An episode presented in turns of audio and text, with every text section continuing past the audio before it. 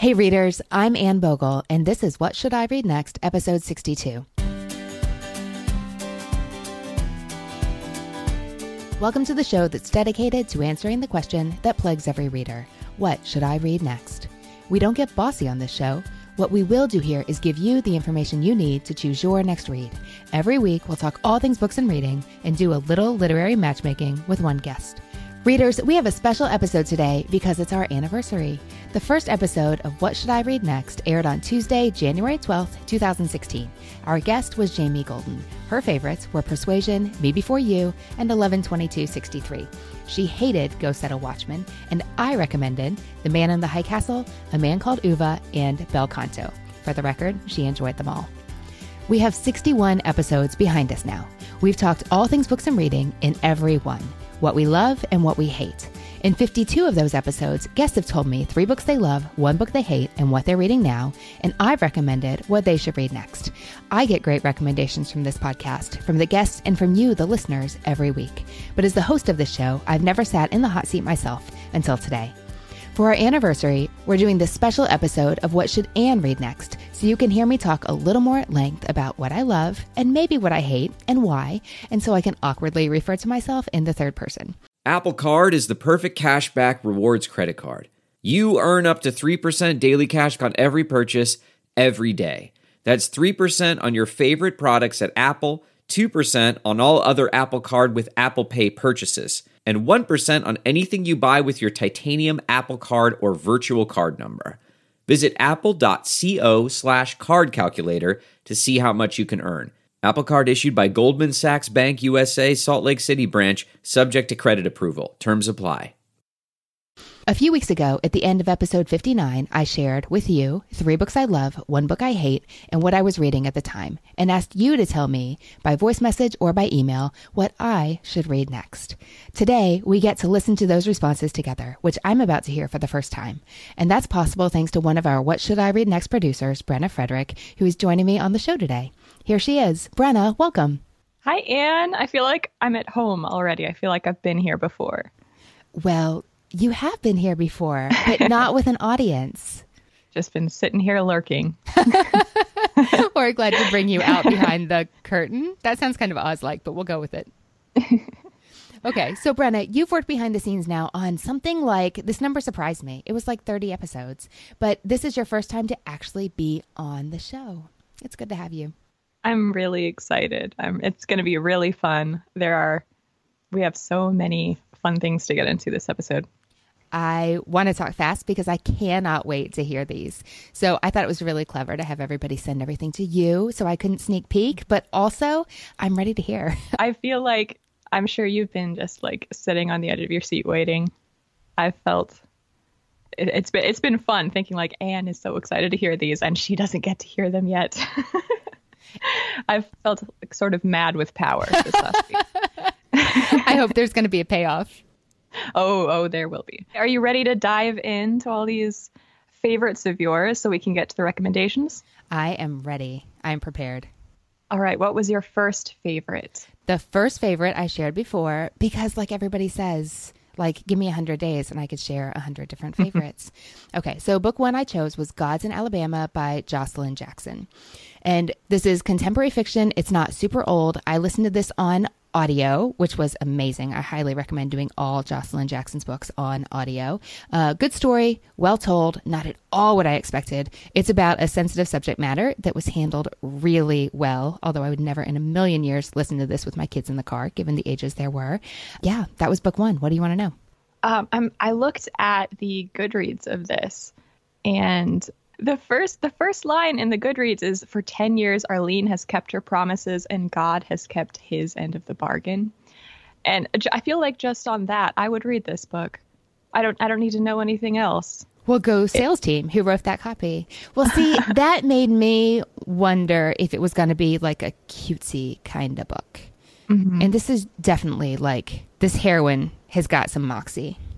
Mm-hmm. But okay, well, good. I'm glad that sounded good to you. That's definitely yeah. descriptive of what happens in the book. Because, mm-hmm. see, something happened back in Alabama a long time ago. But when the story opens, Arlene, which is a protagonist whose name I wouldn't have chosen, but somehow by page 30 it totally suits her, is settled in Chicago and has created a life and she is never going home. But of course, something happens because that's how novels become novels that's be, that is what makes a novels so you have your inciting incident and the ball gets rolling and about the time i figured out i knew what was happening another 50 pages later i realized i had it all wrong so i always enjoy that in a book Ooh, when it really off. nice in a book when it takes you somewhere you don't expect it to go and you just that you would never think of when you picked up the book yes but it wasn't left field it was well drawn you still didn't see it coming, but you go, oh, it was good. Did you? Such a, re- a, rewarding moment in reading. Uh, so you often seem to pick books that have sensitive subject matter, but that that depth of emotion that sort of carries you through the sensitive subject matter. Would you say that's a, a huge? I think it's a huge pattern in the books that you recommend. That is very interesting because I tend to shy away from a lot of sensitive subject matter. Okay, here's how I feel about um, hot button issues. I really, really hate it when they're put to use for like as a cheap trick. You know, mm-hmm. I, I think I use the word gimmick a lot on the podcast. I hate it when authors use a hot button, inflammatory, you know, very clickable, readable topic just because that, you know, it's like the literary equivalent of clickbait. Like if you're gonna sure. go if you're gonna go big, like you have to deliver. Like they use it as a like it can be used as a shortcut to having a, a, a, big impact instead of really developing that impact and the emotional backstory and the sort of the support. Yeah, yeah. exactly. And also, I want to see that sensitive topic handled well, or I'm going to either stop reading or feel terribly scarred and I don't really mm. want to do either. I want to pick a book that's worth seeing through and I don't want to regret reading it. It seems like you want a book that sort of takes care of you while it takes you through that issue. I like that. I like that way of putting it. All right, should we get to book 2? Let's do it. Book 2 was A Great Reckoning by Louise Penny. And this is the kind of book I would never recommend to somebody on the podcast because it's number I think it's number 11 in a series. So, here's what I said before because I actually I think I tell people this like every day of my life. I love this mystery series by Louise Penny. It starts with Still Life, which is on the slow side, but really good. And in books two and three, the writing is a little stronger, but the plots are kind of weird. They're murder mysteries, and the murders in two and three are both a little bit like raise eyebrows. That's kind of icky. Like, I don't know about this. Book four, she totally hits her stride. The series takes off. We introduce this big, like, mega overarching uh, corruption plot that we are still really working with in book 12 that came out this past year.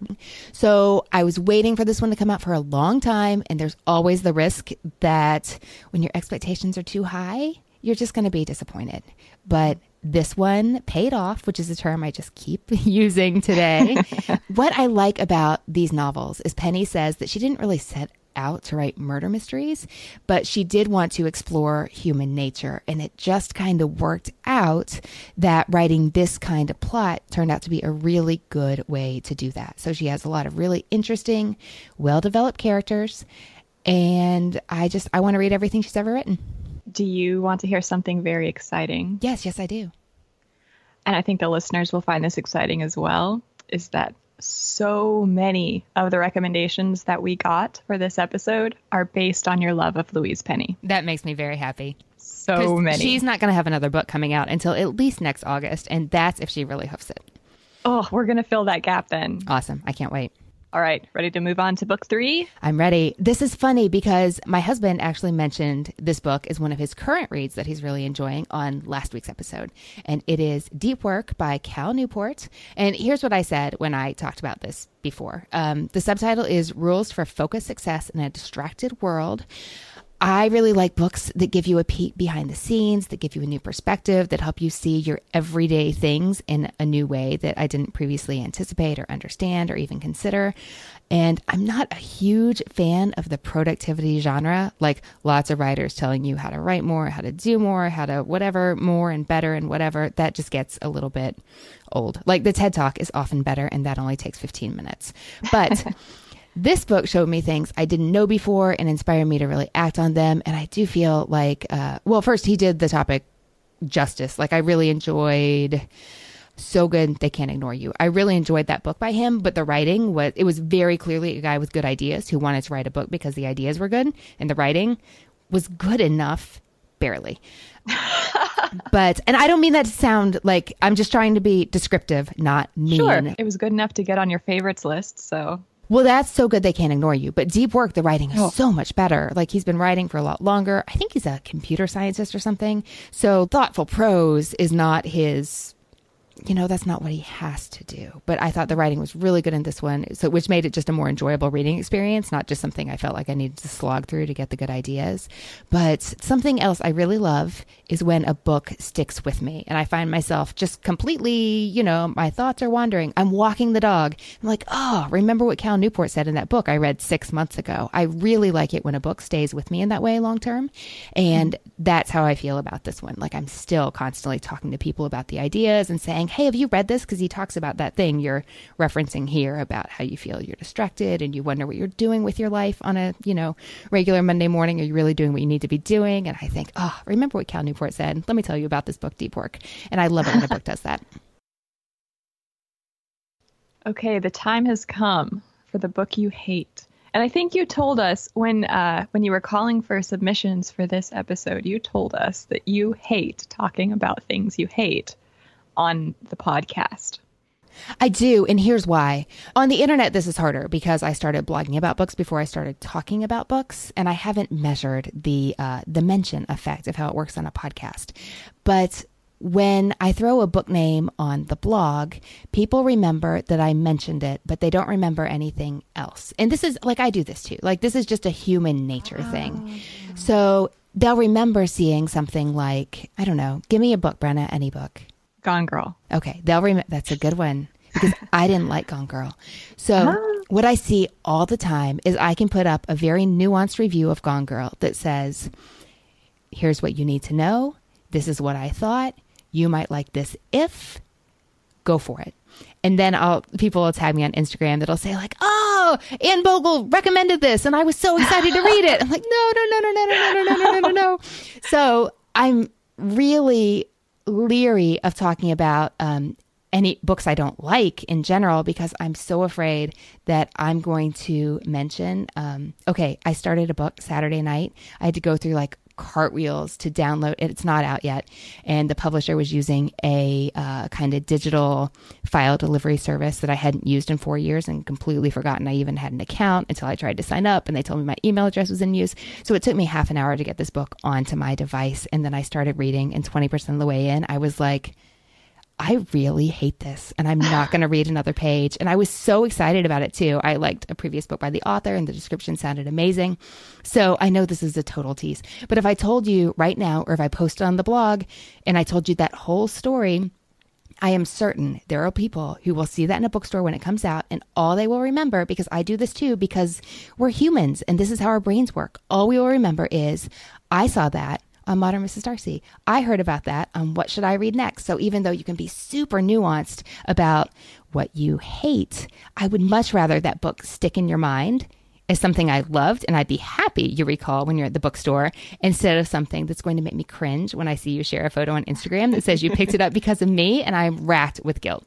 I have a question now. Oh, yeah, let's hear it on the podcast, do you ever recommend books to people as part of their three recommendations that you didn't like that much, but you think they will like? Yes, yes, I do. So, W.H. Auden, he has his five possible verdicts for any adult reader.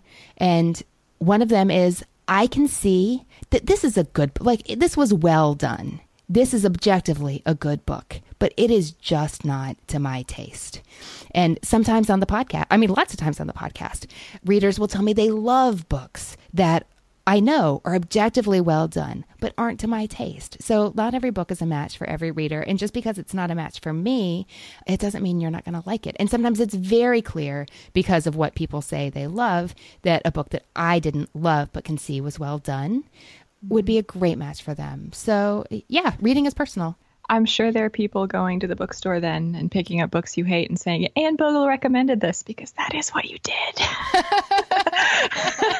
yes, but I don't, I wouldn't feel guilty about that at all. That would be fine. Yeah. It's objectively a good book and maybe it's not to their taste. And we've probably, I've probably recommended books to people probably even on the podcast, that objectively, like, might be kind of eyebrow raising books, but like, are they good fun and perfectly like one of Auden's things is I can see this is trash, but I love it. And he says that's totally legit, totally fine. Just we sh- we should all have those books. We should. They're maybe a little trash, but they're great. I wholeheartedly agree. All right. Well, let's stop leaving everybody in suspense. What is the one book you chose to hate for this episode? Well, it wasn't worth all that that build up for this book. So, since since we're taking pains to try and be nuanced, but seriously people, listen. Listen which column this is in. Okay. My hated book. I hate to say hate in a title in the same sentence unless we're having coffee and we're mm-hmm. having that that conversation that's so much fun. My hate is Love Loss and What We Ate by Padma Lakshmi. So, first of all, this is, I love that title. Love it, love it, love it. And what I said before, and repeating now because it's so true, this wasn't a bad book. People like this book and it's well rated too. And I talked to people who have really thoroughly enjoyed this book. I gave my copy away to someone who loved this book, but it's not for me. So, this goes back to just a matter of taste. I went through a spurt this fall and this winter reading memoirs that I did not enjoy. And I'm finally starting to see, like, oh, these aren't a bunch of bad books. This is a pattern. Like, I don't like this type of memoir. And I'm sure there are exceptions to the rule, but I'm not, I don't have good odds with enjoying memoirs that were written pretty recently after the events that have happened. So they're very fresh in the author's mind. They're not looking back wistfully over years with like with the wisdom of experience and reflection. These memoirs have been written by people who are not writers. Sometimes they've been written with professional co writers. That is completely fine, like no fouls there. But the point of each memoir has been to tell a really interesting story. The person has gone through an interesting experience. And Lakshmi's, her story is interesting. She's a top chef judge. She's a supermodel. Um, I don't really know anything about either of those two things, which is another reason why it wasn't for me, probably. And she was married to Salman Rushdie for a while. Also, very interesting. So I'm learning that when it comes to memoir, I really like the ones where the writer can step back and give the big picture view and really explores why the events they were writing about were significant and what they mean, not just this happened. That's so interesting. You also seem to have a taste for a sort of investigative uh, memoir. So someone goes and has an experience and writes about the experience, and they go into the experience knowing they're going to be reflecting on it. Yep. I feel like I hear a lot of recommendations from you that are like that, where pe- people are intentionally sitting down and introspecting about something that they went through. That is true. But I don't talk about a lot of books where the person does that because it feels super. I need to try an experiment to get a book deal. And then I need to write about it no matter what. So I think you're right, but that's not necessarily, I mean, that's not a guarantee that it's going to pay off. Let's come back to that term I can't stop using. Let's move on to what you are reading now, which, as I understand, is probably different from when you recorded before. Right. Well, I think that's the same for most of our guests because if you ask a reader what they're reading in a moment of time and they're the kind of reader who wants to talk about books on what should I read next, that current reads stack is constantly replenishing itself. So yes what I was reading at the time was Garden of Lamentations, which is the new novel in Deborah Crombie's Duncan Kincaid and Gemma James series, which I'm always recommending to people who are just desperate to read something while they're waiting for the new Louise Penny novel to come out. I was reading Middlesex by Jeffrey Eugenides, and I still am. Um, I've been moving steadily through that, but it's a long book, and I just haven't haven't gotten there yet. And I'm still listening to Endurance, Shackleton's Incredible Voyage as a reread. All right. Do you want to get into these recommendations? Yes. Yes. I oh, totally but do. first, we do have to thank our sponsors first. We have to wait a minute. All right. Let's do that. The Angie's list you know and trust is now Angie, and we're so much more than just a list. We still connect you with top local pros and show you ratings and reviews, but now we also let you compare upfront prices on hundreds of projects and book a service instantly we can even handle the rest of your project from start to finish. So remember, Angie's list is now Angie, and we're here to get your job done right. Get started at Angie.com. That's A N G I, or download the app today. Say hello to a new era of mental health care. Cerebral is here to help you achieve your mental wellness goals with professional therapy and medication management support 100% online. You'll experience the all new Cerebral Way, an innovative approach to mental wellness designed around you. You'll get a personalized treatment plan from a therapist, prescriber, or both in a safe and judgment free space. Your Cerebral therapist or prescriber will outline a customized plan with clear milestones along the way so you can get to feeling your best. With Cerebral, you're not alone in your mental health journey. We're here to empower you to live a fulfilling life. So take that first step towards a brighter future and sign up today at cerebral.com slash podcast and use code WONDERY to get 15% off your first month. Offer only valid on monthly plans. Other exclusions may apply. Offer ends July 31st, 2024. See site for details. All right, time to get into these recommendations. Okay, so first, let's go to an audio recommendation from Fiona. Hi, Anne. This is Fiona from Sydney, Australia. I am so excited to give you some recommendations. My first recommendation is based on your love of a good story that's been well told. And for this uh, book, I've chosen Divided Kingdom by Rupert Thomson. And it tells the story of the United Kingdom and how it's been changed into four different areas. And each of these areas is assigned a colour. So there's a red, a yellow, a green, and a blue area. And people are given um, a test. And based on their personality, they are assigned to an area, a quarter, that they need to live in. You don't have a choice. You can't change quarters. You can't travel between quarters. Um, you are assigned to that quarter based on your personality, which I think you would really enjoy. Um, and the story takes place about it's specifically about one man and he lives in a slightly superior color quarter and he goes on to on a conference to a different quarter that he's never been to. And through some experiences he finds out what life was like before this big division and he goes on a quest through all four colors and I think you would just really be tickled by this um, book because it is a very fast paced, plot driven novel, but just really interesting to see how things could just be changed in a different way. Um, I had to go through my archives. This is a 2005 novel because I wanted to find something that you hadn't talked about before. And this novel has really stayed with me for a long time, and I think it would stay with you too. And I hope you enjoy that one. My second pick for you um, falls into the mystery genre because I know you enjoy Louise Penny so much, and I have chosen an Australian book for you. This one is Picnic at Hanging Rock by Joan Lindsay. It's a bit of an old one. It's a 1967 novel and it was made into a movie in the 70s.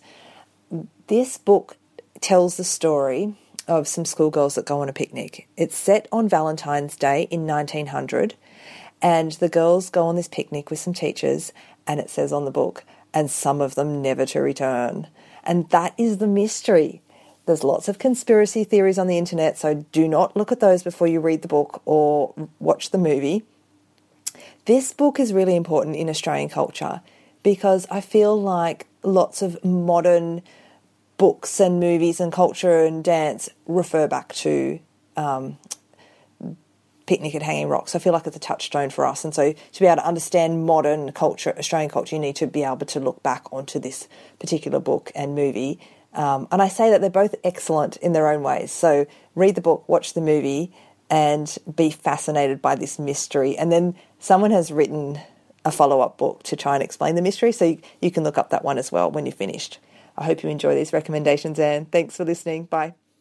Oh my gosh, those sound amazing. Fiona, I love your accent too. That makes an Australian novel even better. Okay, so I've never heard of either of those books, which is really interesting because obviously I am not Australian. But I might have thought that I would have heard of a book that's so important in Australian culture and referred to so much, like Picnic at Hanging Rock. Brenna, have you heard of either of those? No. And I'm really surprised okay. as well. I would have I'm glad it's not just I... me. I would have thought that I'd have heard of Divided Kingdom before because it sounds like something a lot of my friends read. What I think so interesting is she said it came out in 2005, but it sounds like the kind of book that's being written today that parallels current events so well. Yeah. Like it reminds me of like underground airlines and the underground railroad and that I feel like we're seeing a lot of that lately. And Divided Kingdom sounds like it could just go on that same shelf in the bookstore with all those books I just mentioned. Yeah, I love it. So interesting. And it looks yeah, short that's too. that's almost Picnic at Hanging Rock sounds like a two for one. It sounds like a good mystery and then also a book that gives you insight into something that you didn't know about before. Like it, apparently, it's a touchstone in Australian literary culture. Apparently, so you get to learn a little bit about that too. Yeah. Uh, I'll take her word for it. And yeah, those both sound amazing. This episode is going to be so dangerous. I hadn't thought of that till just now because I'm already getting a little whiny about, oh, my books to read. Oh, I have so many. And like, what, what do I think is going to happen here? More Your of the same. TBR is about to capsize. so our next recommendation comes from Stacy. Uh, she wrote to us and said, "My rec is a memoir. I totally get what you're saying about memoirs that are maybe a little too tight. So I thought of Kate Braestrup. She's written several memoirs, and I recommend starting with her first, Here If You Need Me, a True Story. Her backstory, which is not the focus of the book, is that she was widowed when she had four children under the age of 10 and went on to become a chaplain for the Maine Game Warden Service. Her story deals primarily with her life of providing solace, comfort, and spiritual guidance, and how this is informed by her own past. It's a little sad, as some of the stories she tells from her work as a warden are pretty tough, but overall it's inspiring and uplifting and makes me want to do more with my life. A world away from the current spate of celebrity memoirs and more along the lines of Kerry Egan's On Living or Barbara Brown Taylor's Leaving Church. Stacy, that sounds amazing and kind of terrifying because there was a time when I had four children, less than 10. And so, of course, my brain go because reading's about building empathy because you can imagine yourself in somebody else's shoes and those shoes are horrifying. But I'm pulling it up on Goodreads and it seems I know I've seen this cover before, but I wouldn't I didn't recognize the name of the title. But now I'm thinking everybody's read this but me. So, and everybody loves it apparently. So that sounds really good. You can talk me into it in email or social media or the, the podcast comments because what that sounds like is one of those books that I'm glad I've read once I come through. But uh, It also it does sound like the focus of the book is not the the widowing. It sounds like it happens after. And maybe one of her other memoirs is about the widowing. Interesting. But see, the thing a- is, when it starts that description off, I want to put my fingers in my ear and go, Oh. la, la, la, la, la, la.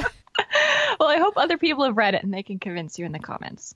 There are, it's just a big line of five stars, five stars, five stars. Oh, here's a four star, five star, five star, five star. Oh boy. Okay, I do. I do. Okay, um, encouragement to be brave, appreciated. I do like the sound of that. So Megan or Megan, I'm not sure, uh, wrote in and gave us a book flight. A oh, I love it for you Okay. about food. fun. So she recommended a work of nonfiction and a work of fiction. The first is, in her words, a memoir that's not based on a stunt. You get we me, Megan. Just talking about. Uh, Eating My Words by Mimi Sheraton Oh. is a memoir about a former food critic for the New York Times. It begins when she is retired and looks back on her journey. As someone who loves food and is fascinated by most of the industry, and especially being a critic, all of that free food, it was a fascinating read, definitely worth the $1 I got it for at a library book sale. I love the Ruth Reichl memoir, Garlic and Sapphires, Ah, where she talks yes. about her time writing about food for the New York Times. So that sounds very promising. Ugh, I could read food memoirs all day. I think I could too. The fiction in this book flight is The Coincidence of Coconut Cake by Amy Reichert. It's a lighthearted read about a food critic in the Midwest who inadvertently falls for a chef he reviewed. The plot is fairly predictable, but the descriptions of food were so good it made me want to hop on a plane while I was reading it. So I actually recommended this to Kara Strickland back Oh. in episode pre episode 20. And I might have called this one of the books that I recommended to people, even though I didn't personally love it. However, it, well, at the time I didn't love it for the reasons Megan say. Like I just thought it was super predictable and um, that my nine year old could have written the plot. However, I find myself thinking about that book and actually recommending it on a regular basis. And it makes me want to, just because what she says about the food. And it's set in the Wisconsin town of, help me, Brenna, do you know? It's not Madison. Ooh, ooh, I Milwaukee. I don't know. It's set in oh, Milwaukee. Oh, Milwaukee. I knew nothing about Milwaukee. I didn't know Milwaukee had a food scene. And A cheese scene, certainly. yes, and that's one of the things in the book. I know there's a there's a lot of cheese curds, but it's not just cheese curds because that would be a little bit cliched. But I guess I knew a little bit about Milwaukee, and it was only the cheese. Yeah, so it was predictable. But that's not you're not reading it because you want the dry. You're reading it because you want a feel good novel about food that's very atmospheric, and I really. Yeah, I've this is one of those books that I was surprised to see stay with me so, Megan, I've read it. And I would have told you a year ago or two that I didn't really love it, but you know, I kind of do like it now. Yeah, it sounds like it sounds like maybe you liked it a little more than you thought. I know, I know. It's funny how you don't always know when you're reading something the effect mm-hmm. it's going to have. I mean, you know the effect it's having on you like that night or that weekend, but you don't know if that book is going to matter to you the tiniest bit in a year.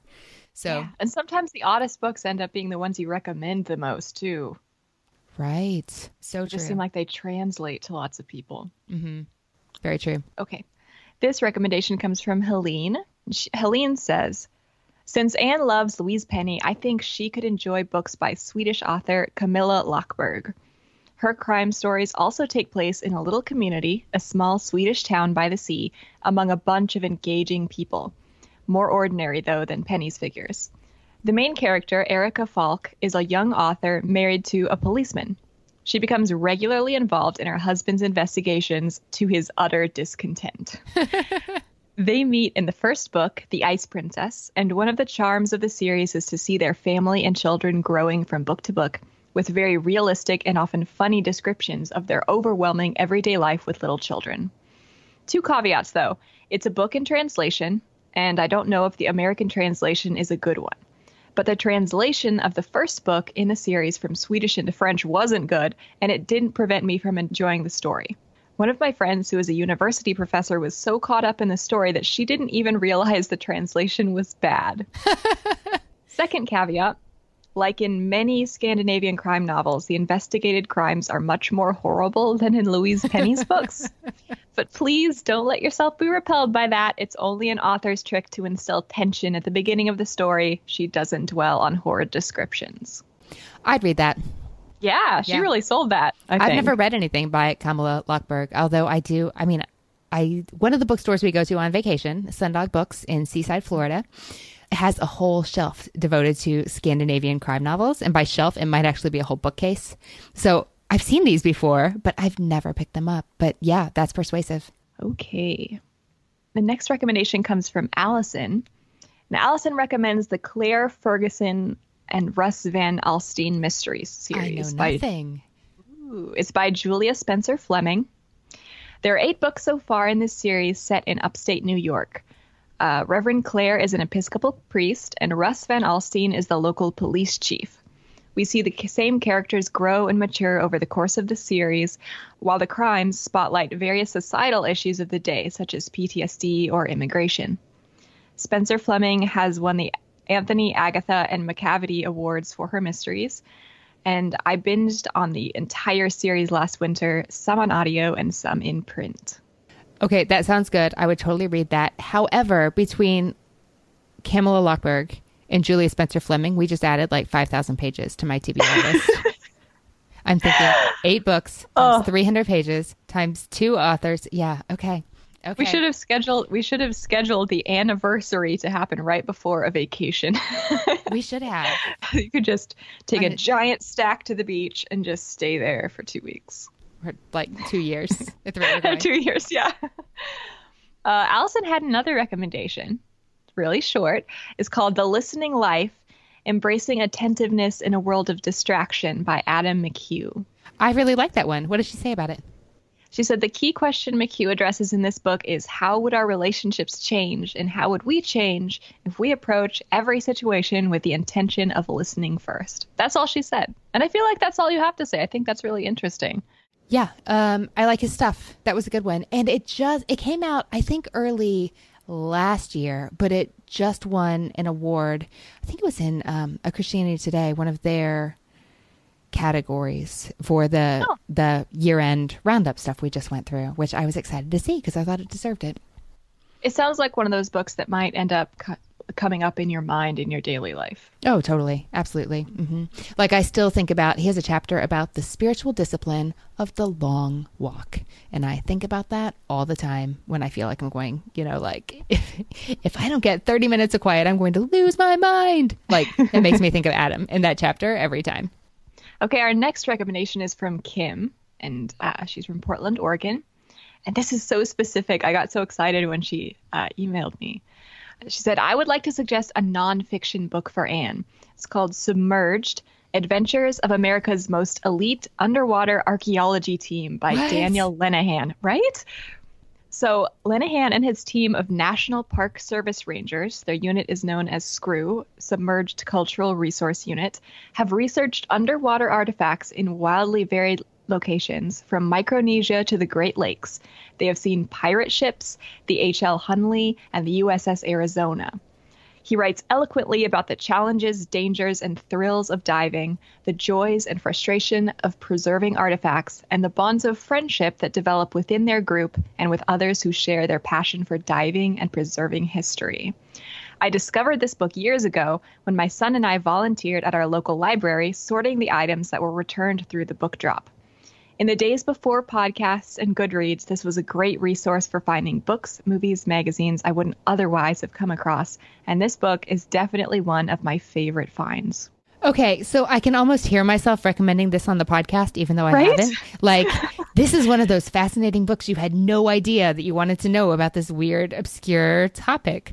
Also, Yes. just looking at the description, I think my son would adore this book if he's old enough for it. He's 13. It sounds Is like he old it enough for sounds it? like I mean, I I I don't know. It sounds like it wouldn't get like dirty.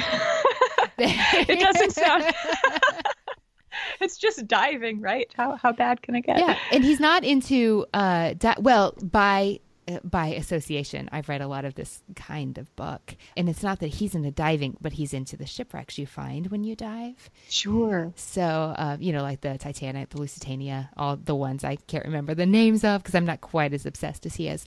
But yeah, that that is fa- that is not one I would have found. I love the way she found it. That's such a great story. Yes. It sounds like it's it's already like a mother son read. I You think could- so. I think so. follow in Kim's following Kim's footsteps. Our next recommendation is from Holly. There are so many contenders, but this came to my mind first and has never been discussed by Anne or any of her guests. Yes, I've listened to every episode, and yes, I checked Anne's Goodreads to see if she'd shelved them. Holly, you did your research. uh, and Holly recommends Far, Far Away by Tom McNeal. Oh, I don't know this one. If you read the description of this YA book, you'll be turned off and will put it off for far longer than you should. Luckily, it was a local book club pick, and I had enough people that I respect force it into my hands and say, read it, that I overcame my hesitations. I'm picking this one for you because it's surprisingly charming and definitely unexpected. I thought I knew how it would end, but I was very, very wrong. It also deals with sensitive subject matter, but didn't offend my HSP, highly sensitive person sensibilities. I loved the ending, appreciated the fairy tale illusions, and have found myself recommending it to so many other readers. So far, no one that's read it has been disappointed. I'd categorize this as one that didn't or doesn't get as much praise as it deserves.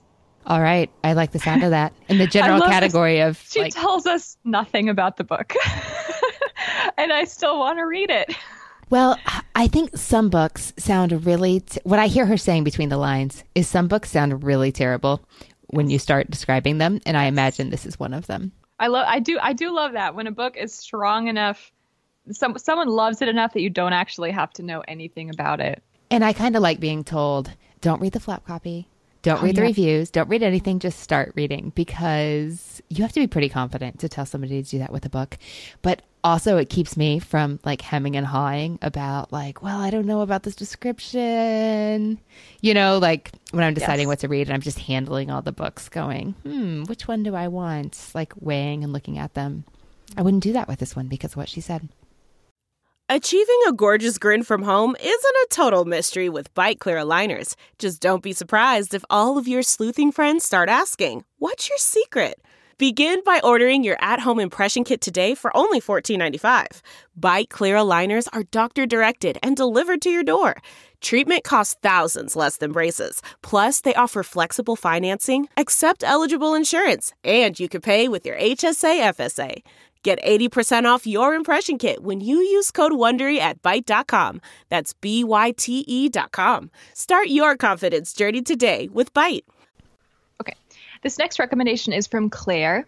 And Claire says, I was really hoping to have an excuse to recommend this book to you, and I'm so glad you gave me one. It's a gorgeous memoir called Come to the Edge by Christina Haig? Hogg? I'm not sure. It's about her five year love affair with John Kennedy Jr., but it's also a love letter to the theater and to New York City and an exploration of a faith journey.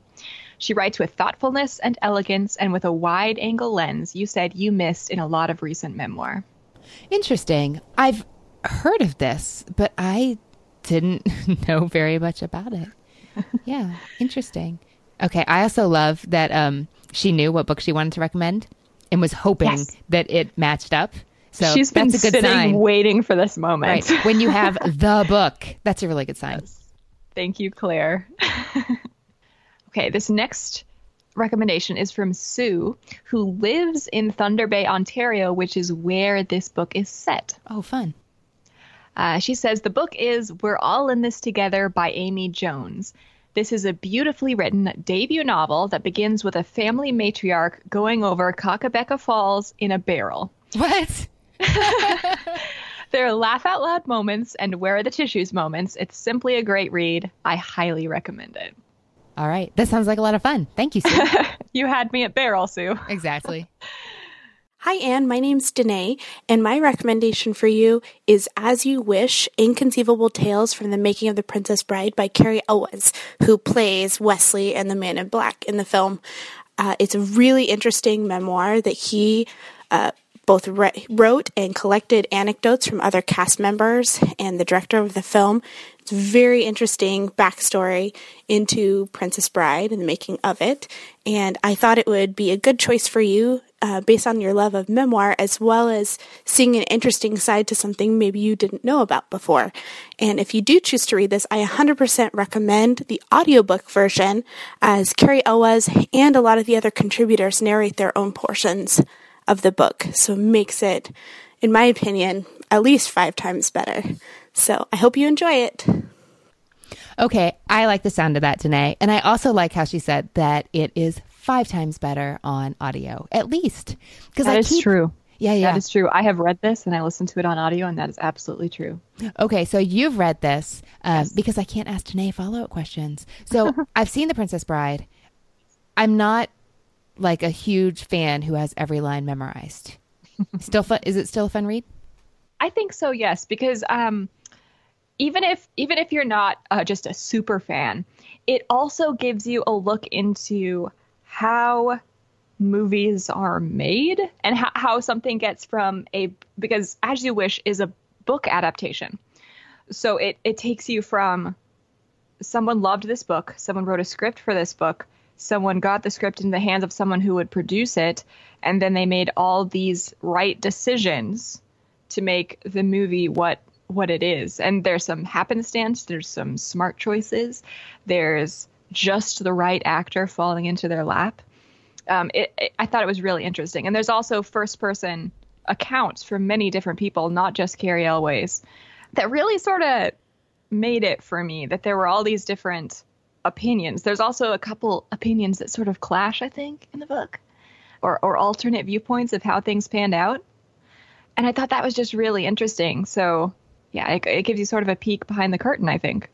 Okay, is it really weird that what I'm thinking right now is I love the West Wing Weekly podcast that gives you a peek behind the scenes of the ah. show I'm watching. So it's pretty much the same thing, right?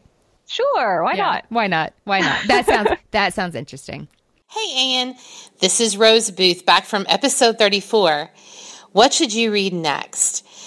Well, you didn't mention what you wanted to change about your reading style, so I'm going off your favorites. And you love Southern story, a good Southern story, apparently. And you also love mysteries. So I would recommend a cozy mystery series, which may seem a little ironic because I know you don't talk a lot about cozy mysteries on your show, but I think everybody needs to find a good cozy mystery series that they can cleanse their palate in between the heavier reading that we most likely all of us do. The series that I want to recommend to you is The Darling Dahlias by Susan Wittig Albert. It's set in the fictional town of Darling, Alabama in the 1920s.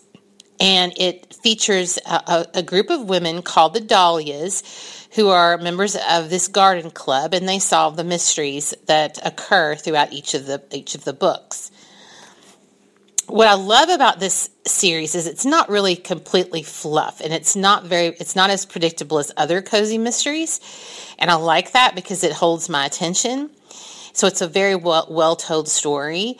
And it also appeals to that historical fiction side which you helped me uncover. It is set of course in the 1920s and you you listen and hear about people that go through um, the depression and how they adapted. And I say you listen in here because I've read all of these on audiobook and listened to them there has been amazing. I love the historical references they, they relate to and even down to the cost of mortgages in the 1920s. And I love the fact that they refer to Governor Roosevelt, which I think is is is kind of comical, but it's an interesting uh, tidbit when it gives you uh, the accuracy of history at that time. So I love the way the author tells the story, develops each of the characters, and I think you would really enjoy it. So I think that's what you should read next. It's so fun to hear Rose's voice again. I love talking to her on the podcast, and we're in the same town too, which is fun. And I don't read cozy mysteries, not as a rule or anything. It's just not something in the in the progressive tense. It's not something I read, but I I love the sound of the series. I love the sound of Governor Roosevelt. And mm. I only know Susan Wittig Albert as the author of A Wilder Rose about uh, Laura Ingalls Wilder and her daughter. Oh, is that the same person? Yeah, it is. It's the same person. And I didn't realize she'd written this series, but if Rose recommends it, I will certainly give it a try. Our next recommendation comes from Lore. Or, she has a French name, and I, am just not going to do it justice. Oh, I'm sorry. I'm so sorry. uh, she says the first one is one of my favorite French novels, Hunting and Gathering from Anna Gavalda. It's the story of four characters who, despite their many differences, become flatmates and end up becoming friends and achieving great things together. It tackles anorexia, creativity, food, aging, It's a little bit sad at times, but the ending is great. I read it in French, my native language, and I hope the translation is up to it.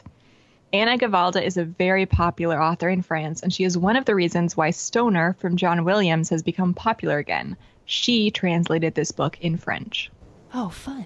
Okay, well, this is a new title and author to me. I'm not familiar with Anna Gavalda, but I love stories of unlikely friends and I love the idea of branching out into a French novelist that's new to me. Also, I'm looking at Goodreads right now, and a whole bunch of people have rated it very highly. A whole bunch of people that are my Goodreads connections. And the second person on the list here says, It reminded me of Amelie Poulain. Love the movie. So oh. I, I, love the movie too. So that sounds, if I needed um, an extra little push, that's it. Mm-hmm. And if you want to read a book in translation. Oh, that's a good point. Yep. And she actually recommended another book in translation if you'd like to hear that. What's that? Uh, a German book, A Very Special Year from Thomas Montasser. It's Montasser because I was a. German minor in college, Brenna. Oh, oh. But the description, she says it's a book about books and how a very modern business student ends up falling back in love with literature as she takes care of a small bookshop with her aunt oh, for a year. Yes. Stop. Okay. No, I mean seriously. right? What else did she say? But and she uh, says it's a delightful good. short novel for all book lovers. She read it in German to improve her third language, and she hopes you do the same. Okay. Can I read it in English first? That might, I mean, that might be a really good idea. I give you permission. I give you permission. I wonder how hard it would be to track down a German copy of Ein ganz besonderes Jahr. I think that sounds great. So our next recommendation comes from Susan, and she says, "I am not a fantasy fan." So when someone recommends a fantasy book that I actually like, it's usually a good sign others will also like it. This is first in a series, the third of which being released in February, and is titled The Bone Season by Samantha Shannon. Shannon is a 20 something, and I think it says something that Andy Serkis picked up the film rights for the series shortly after the first one was released. She does an amazing job of world building. I've seen these at the bookstore, but I've never read them. Okay. Oh, let, I'll try let me tell you. Booktube has been destroyed by this book, this series. There, everyone's reading it. Everyone or has already read it actually. So I'm the last person to know. Oh my gosh. Well, I don't know. I see what you mean. I'm looking on Goodreads and right? uh yeah. Yeah. And you know what? Everybody. The, the, first thing Goodreads is showing me is that Max of Well Done Books, who was on the podcast 15 or so episodes ago, gave it four stars and calls it remarkable. adores this series. He does. Yes. All right. Sounds good. And I don't read a lot of fantasy.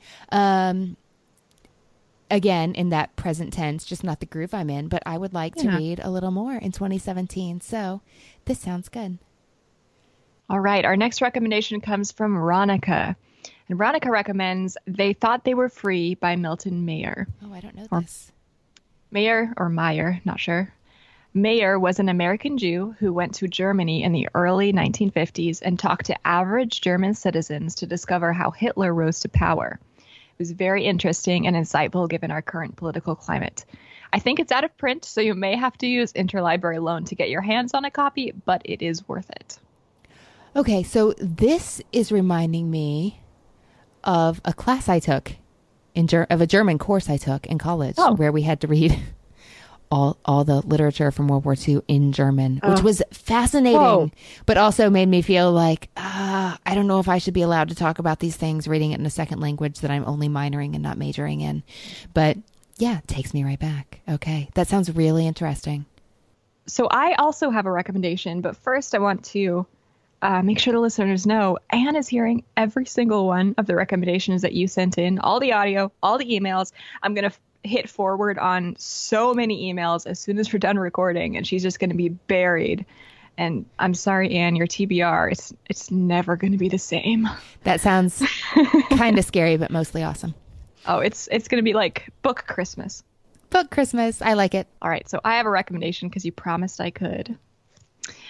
And I went a little sideways with mine. Oh, fun. Let's hear it. You said that I you I know you like memoirs that dig deep into sort of a long range perspective of small stories in a person's life. And then also what you like in nonfiction is a peek behind a curtain of something that you don't that either you wouldn't think about or something that changes how you see something in your everyday life.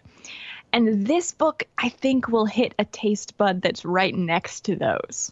The book is called Significant Objects 100 Extraordinary Stories About Ordinary Things by Joshua Glenn. I just read this. Um, on the face of it, Significant Objects is a collection of very short fiction stories by 100 different authors of various levels of fame. So uh, we have like Colson Whitehead and Meg Cabot stories rubbing shoulders with like authors who have little to no name, name recognition. It, it, it really runs the gamut in this book. There's there's a lot more to this than just being a story collection. It's not just, you know, short stories in, in between two covers. The curators of this collection orchestrated it as sort of a quasi anthropological literary experiment. And the hypothesis was narrative transforms insignificant objects into significant ones. So, what they did was they purchased a lot of 100 small, sort of insignificant objects from thrift stores or dug them up in people's attics. And each object was paired with an author, and each author was tasked with writing a piece of fiction in whatever, for, whatever form, genre, or style they wanted, which would be used as the eBay description for each of these items. And then they auctioned off the insignificant objects, and the results are cataloged in the book. So each page spread has a picture of the object and the price, the author's name, and the piece of fiction that was used as the description. And it is fascinating to see how an object that they bought for like two bucks, it seems worthless. You look at the picture, like, how does this, how would this inspire a story? and see how they'd then sold for about like 150 or 50 dollars on eBay because the story woven around the objects gave it value to the people who were bidding. Okay, Brenna, how did you find this book? That's the best part. I'm No, glad I I- asked. I was having one of those, you know, when you just go in the library and you browse the shelves and you look for things that you've never, that you wouldn't necessarily pick up or nobody's ever mentioned. I uh-huh. just grabbed this randomly off the shelf because I liked the spine and significant objects that intrigued me. And I really like thrifting. So, like, paging through it, I was like, oh, there's all these weird little useless things in here that people are writing something about. I didn't even I wasn't even clear on the fact that it was fiction, to be honest. I, I don't know. Something about it called to me. I picked it up. I didn't know if I'd read it because I often check things out that I don't end up reading. And I just got so sucked in. And I've recommended to I started recommending it to people even before I finished it. I will, I will say my elevator pitch for this is that it's the absolute perfect toilet read. because none of the none of the stories are more than a page long and some of them aren't even that. All right, I'll try that. That sounds interesting. Okay, well, it sounded interesting to me when I thought you were describing a book that was a little less social experiment and a little more anthropological, because I mm-hmm. really like stuff like that. But the social experiment stuff, it seems like people either love it or hate it. I am Yes, happy that's very true. to give it a try. I think that even without the social experiment part, of it, it's fascinating to see how sort of mundane objects can inspire authors to write something that, that nobody else would think of. Like nobody else would look at this rabbit figurine and think about the sort of magical realism that a child has in their mind about this rabbit figurine. Like that's that's the story that goes with the rabbit figurine. And also in telling that story, we put value on the on the object, like an object that nobody would really look at carefully. As soon as the story is there, it's worth something, and it's. I think it just speaks a lot to how how important narrative is to humans in general, and and and how we build like our values often around narrative. That sounds great. I think and scary. Should I keep saying that? Hi, Anne. This is Lauren from Olympia, Washington. And if you haven't yet read Cold Sassy Tree by Olive Ann Burns, I think that you should read that next. It's set in a southern town, um, a little bit um, earlier in the 20th century. I want to say like the 30s, the 1930s. And it's about this family. The matriarch of the family dies right away. It's not a spoiler. And the her husband just a few days later marries this much younger woman and it's the it's the story of how this family deals with the repercussions and they're also you know socially how how people talk about them and also um, just trying to figure out what this, the actual story is because the grandfather isn't really giving anyone his reasons for why he married this woman so soon after the death of his first wife. I think you'll like it partly because of the southern thing. You mentioned that you like Joshilyn Jackson, Jocelyn Johnson. I'm sorry, I can't remember her last name, but it has a southern flavor and it really goes into the details of human character, which I which I think would appeal to you. And while it isn't a heavily plot driven book, it doesn't get boring. There's always something else happening, something else coming up, and it's told very well. So it is a I do think it's a character centric book as opposed to a plot centric book, but it's it doesn't drag. It's still really interesting. So I hope that you choose to read this if you haven't, and I hope that you find lots of good books. Thanks. Bye. Okay, Lauren. So I might be wrong, but what I think is that my mom really liked Cold Sassy Tree. And that a few other readers I know have been telling me to read that for a long time, and I never have. So I feel like this is a little push to read to read something that's been on my list for a really long time. Not to not to pigeonhole it as a mom book, but it sounds like something my mother would like actually. That's funny. We should get our moms together. Oh yeah, just have a mom episode of the A podcast. mom episode. Actually, you know what? That might be fun. that would actually File it away. Our moms can become best friends. Sounds good. Hello, Anne. This is Tara calling from Wisconsin. I have a pick for you based on your favorite Gods of Alabama. I haven't read Gods of Alabama myself, but I have read two other books by the author and enjoyed them very much. Based on that, I would like to recommend to you Fannie Flagg's books on audio. She reads her own books herself, and she has a delightful voice with a soft southern accent. What you'll get with her books are contemporary southern stories. Some of them are more modern, some of them are a little more old timey, but they are wonderful, wonderful stories, and they are an absolute delight to listen to on audio. Hope you enjoy it. Thank you. Okay, so I have actually never read any Fannie Flagg ever, but I've been thinking about it ever since an author friend of mine, her name is Lisa Patton, told me a completely delightful story about Fannie Flagg this past summer and about how, like, not only did she really admire her as an author, but she was really just a genuinely lovely human being, which is nice to know that the people writing your books aren't jerks. I really enjoy yes. that, just knowing that, even though you could debate, like, does it really matter? Does it not matter? I really like knowing that they're really lovely people. And it never occurred to me how much of what she wrote was already squarely in my wheelhouse because I just thought of it as being, I never seek out Southern fiction on purpose usually. Mm. So, yeah, somebody tell me where to start. I'll give that a try. I think this place most people start with Fannie Flagg is fried green tomatoes at the Whistle Stop Cafe. Yeah, but if you're starting in 2017, is that the one you start with? This is my question. Um, she has one that came out really recently, I think. I'm really interested. In, I haven't read her books either, but I have several of them on my list because I love the movie Fried Green Tomatoes. I love the movie Fried Green Tomatoes. It's so good. It's okay, so good. yes, there's one that came out uh, in 2016 called The Whole Town's Talking. So you could start there if you wanted to change it up. I think I might. I like the sound of that. Okay, and that was a lot of titles we just threw at you. I don't know how you're gonna narrow this down to a, just a couple that you're gonna read right away. But what do you think you're going to read next? Okay, you can break this down psychologically because I think I want to read the last one I heard. I think I'm going to read The Whole Town's Talking.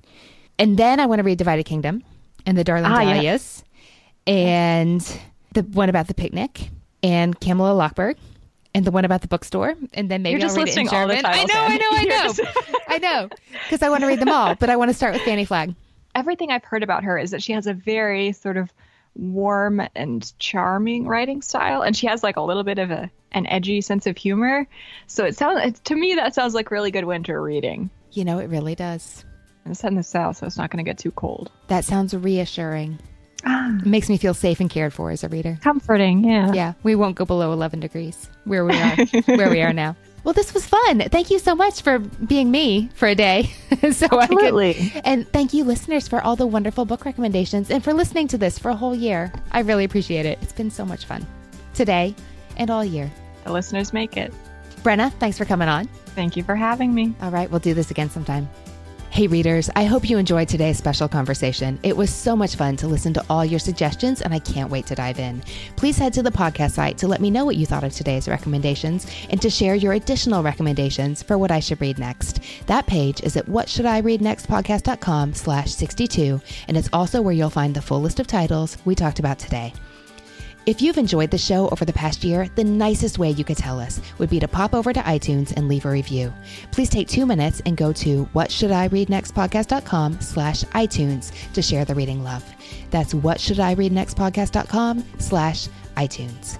If you're on Twitter, let me know there at Anne Bogel. That is Anne with an E, B as in books, O G E L. Tag me on Instagram to share what you are reading. You can find me there at Anne Bogel and at What Should I Read Next. Readers, that's it for this episode. Thanks so much for listening. And as Rainer Maria Rilke said, ah, how good it is to be among people who are reading. Happy reading, everyone.